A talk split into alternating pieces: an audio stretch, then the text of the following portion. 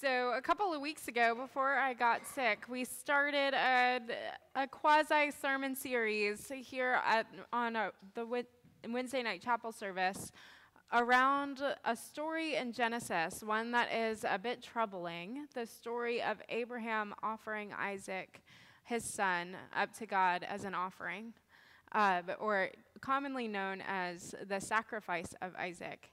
And I wanted to spend several weeks on this story, knowing that it is a difficult one, because we often have this tension, particularly with difficult passages of the Old Testament, where we struggle to see the God that we have come to know across the pages of the New Testament and through the life of Christ.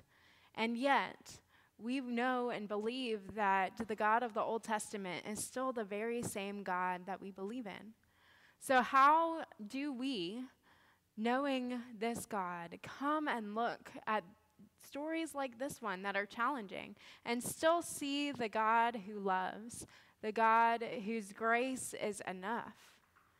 And so we're spending several weeks with this story to look at it through different lenses, to see the fruitfulness that God might still have for us within this scripture even within its complex story, even though the story is hard to hear.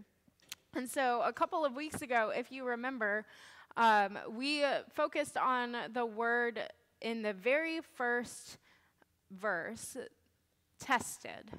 And we pondered what if that word tested is actually translated as proof, whereas God is inviting Abraham to show what it is that Abraham knows.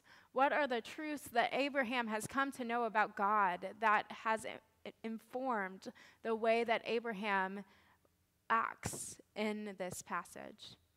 And so tonight we're going to look from a different lens and offer a different perspective on this story. But first, I'm going to read it for us again. And so I invite you to hear this story. Um, as it is, and in a prayerful stance, ponder with me what it is that God might be speaking to us, even in the midst of it. So, hear these words from Genesis chapter 22, verses 1 through 14. Interesting timing. Thanks, God. For those who are online, it just thundered out here and so uh, we know the presence of the Lord. I tell my kids that God is bowling. So God is playing a good game of, of bowling this evening. After these things, God tested Abraham or proved, or asked, invited Abraham to prove. He said to him, Abraham, and he said, Here I am. God said, Take your son, your only son, Isaac, whom you love, and go to the land of Moriah and offer him there as a burnt offering on one of the mountains that I shall show you. So Abraham rose early in the morning, saddled his donkey, and took two of his young men with him and his son Isaac. He cut the wood for the burnt offering and set out and went to the place in the distance that God had shown him.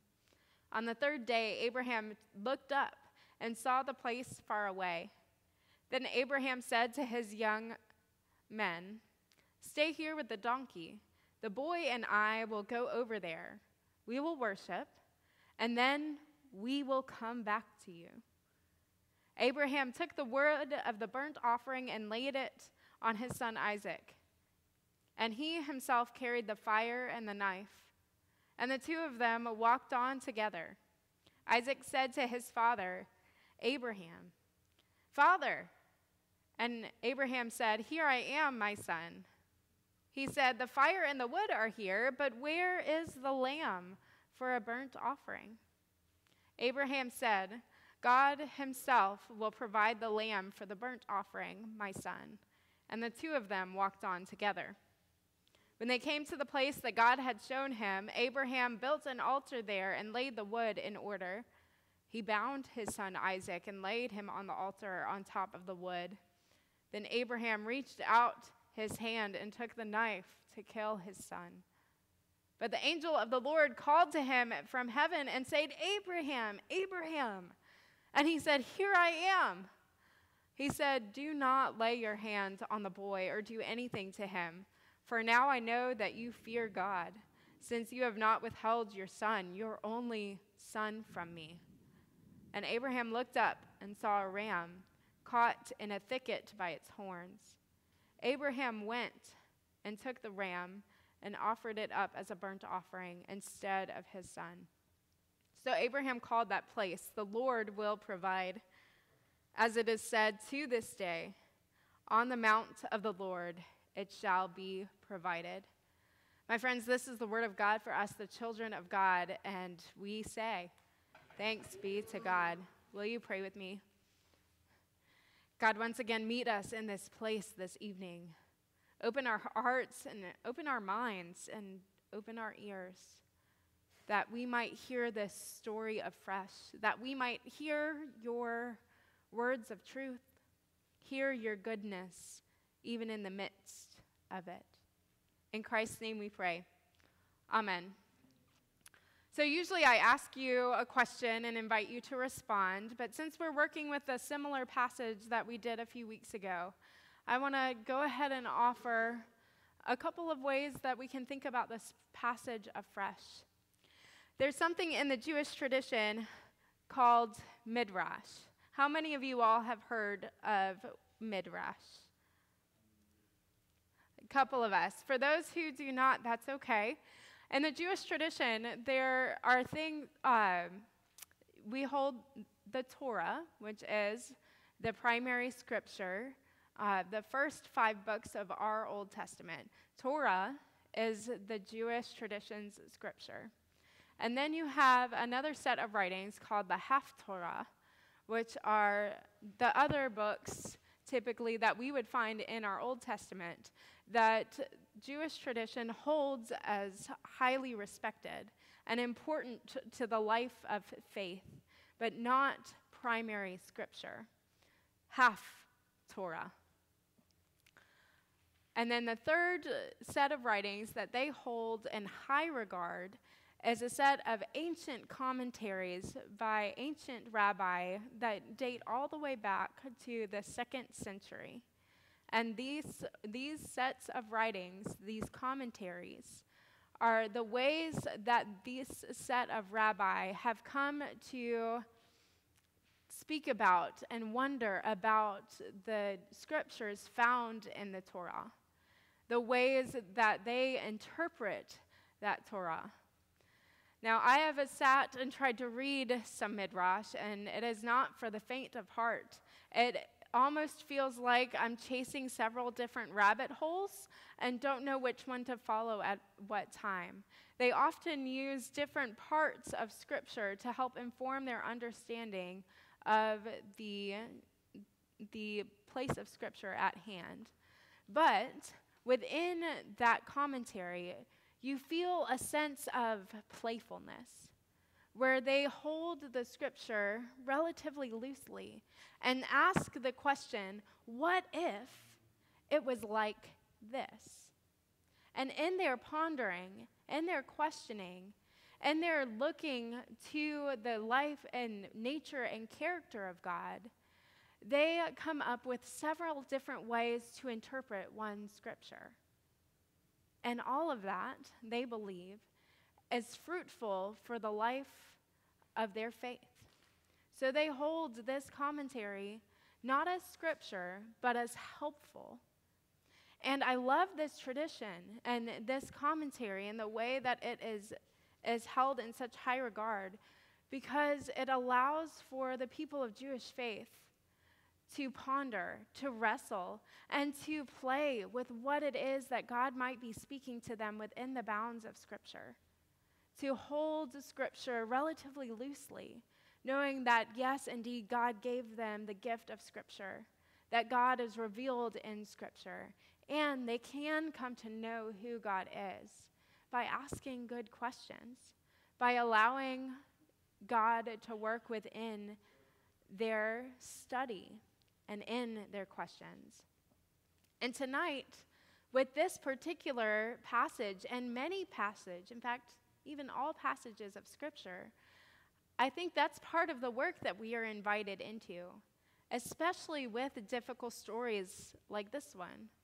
We are invited to do this ongoing work of Midrash, the ongoing work of asking the question what if it was like this? To hold the words of Scripture loosely enough so that we can come to it with a spirit of playfulness, a spirit of pondering and wondering. And in doing so, we together can under, uncover a God that in, indeed is consistent across the totality of the biblical narrative. And so tonight, I want to focus in on the second verse of this passage. I will read it again, and specifically the word as. A tiny word, just two letters. But I think if we look at it differently, we might come to see this passage in a new light. So, hear this verse again. God said, Take your son, your only son Isaac, whom you love, and go to the land of Moriah and offer him there as a burnt offering on one of the mountains that I shall show you. Historically, we have interpreted this word as in the phrase as a burnt offering as a preposition. As we have come to understand that God's directive toward Abraham is that Isaac is the burnt offering. But what if there's a different way to interpret that word? We know that the Hebrew language is complex. We know that the English language is also complex. There are many ways to say many things in our language. The problem with the way that we have interpreted this, or so, historically, if, if you're looking at ancient texts, one of the questions we ask always is what is going on in the moment, in the historical, contextual moment? What was happening in Abraham's world that would have informed his understanding of God's directive here? This word as. What is God asking of Abraham? And if you look at the context of the world around Abraham, you would see that many of the other religions of the time had a practice of a child sacrifice. That it was common to offer your child back to whomever God that you served. That whatever God, you would hear from that God, that this is what you are to do. And so, for Abraham, knowing what the other world religions would ask and coming having a relatively new relationship with this God, you would have to first wonder what if he misinterpreted this directive from God, leaning into the practices of what were happening in the time? But in Abraham's coming to know this God, is he really asking Abraham to do this act? Is it truly in line with what God would want? What if Abraham did misunderstand God and what God is asking of him? Instead, what if looking at these verses and this phrase, what if God is inviting us to interpret these words as a burnt offering, as a simile, rather than a preposition? What if God was saying something more like, Offer Isaac to me as if you were offering a burnt offering. Not to offer Isaac as a burnt offering, but in the same way that you would approach that holy moment of offering fruit or first crops as a burnt offering back to God, the way that in which you would approach in prayer, in the same manner, what if God was asking Abraham to, and saying, just as you might offer a burnt offering, offer Isaac to me. What if this was a simile, not a directive of God to offer Isaac as a sacrifice? We often, what if it was more like the way in which we pray? There's often times when I pray to God, asking God to hold my son Christian, offering Christian to God, knowing that God is at work in Christian's life, knowing that Christian is a gift to me that was first given to God.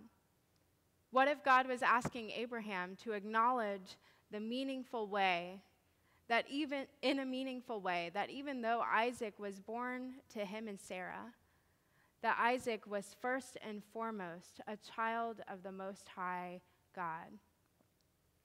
We often, in our communion liturgy, say something along the lines of We offer ourselves, ourselves as a holy and living sacrifice to God, for God to use for God's purposes. I don't believe that God is asking Abraham to do something treacherous. I believe God is asking Abraham to simply acknowledge in a prayerful and meaningful way that Isaac was first a gift from God, and that what Isaac is going to do who Isaac is, is a child of the Most High God. I wonder, and I wonder how often it is that we might misinterpret or misunderstand what God is asking us to do. Is this quite out of the realm of possibility? How often is it that we feel or wonder and question whether we're hearing the voice of God in something that we are doing? How might this have gone differently? If Abraham, the great father of our faith, misunderstood God's invitation, is it out of the realm of possibility that so often in our walk of faith we also might misinterpret God? And when we do, what do we do about it? Who is it that we are serving? How might we wrestle with this idea of misinterpretation or misunderstanding? What does it look like to listen well in all times? I, in asking that question and looking back at this particular moment of Scripture, I wonder what it would look like instead of Abraham just to take God's directive as is. In the Scripture, Abraham just goes and does it. But I think part of what listening well looks like is asking clarifying questions, asking questions of God about what God might actually mean. God, are you really telling me to do this thing? Just a few chapters earlier, in the passage that Steve preached for us on Sunday, we see Abraham doing this very thing, asking clarifying questions of God, a God who said that he was about to destroy the city of Sodom. And Abraham gets in God's way, literally stands in front of the path and asks God, Are you really going to do this thing that you said? And asked clarifying questions of God to uncover the truth of who God is. What if Abraham took time to do that very same thing here? Because we know that our God is a God who handles those questions, who invites those questions, because Abraham did that just chapters before. So, what if for us in our own prayer life, when we wonder what it is that God means, even within the bounds of Scripture, we take time to ask, God, what do you mean here? God, what are you inviting me to do? What are you asking me to do? And I have to wonder how this story might have played out if God, uh, Abraham took the time to ask those questions of God. And friends, even when we misinterpret, even when we misunderstand what it is that God is saying to us, we see in this scripture that we that God is a God who inter- intervenes and intercedes on our behalf, even in spite of our misunderstandings. We see that as Abraham goes further down this road, down this idea that God is asking him to sacrifice his only child, God sends an angel to say, Stop. Stop. This is not what I intended. It is clear that you trust me. Stop. Our God is a God who intercedes, intercedes on our behalf, no matter what path we uh, choose to go down, no matter how we may misinterpret or understand what it is that God is up to in the world, in the pages of Scripture, and in our own lives. So, friends, this is just an angle of interpretation of one of the many ways that we can see and uncover a God who loves, a God who would never ask such a treacherous thing, a God who would never test, a God who loves, a God who invites us into a deeper understanding of what faithfulness could look like. For me, it's asking questions. It's allow- giving myself space to uncover a God of goodness and grace and love.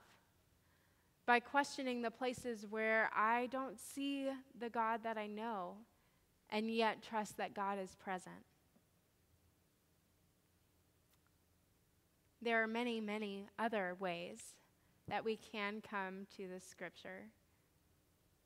I invite you that as you continue in your pondering of this passage and other passage, you might come to it with your questions, and that you might trust in a God who always is interceding, always is meeting us where we are, even when we might fall astray and thanks be to God. Amen.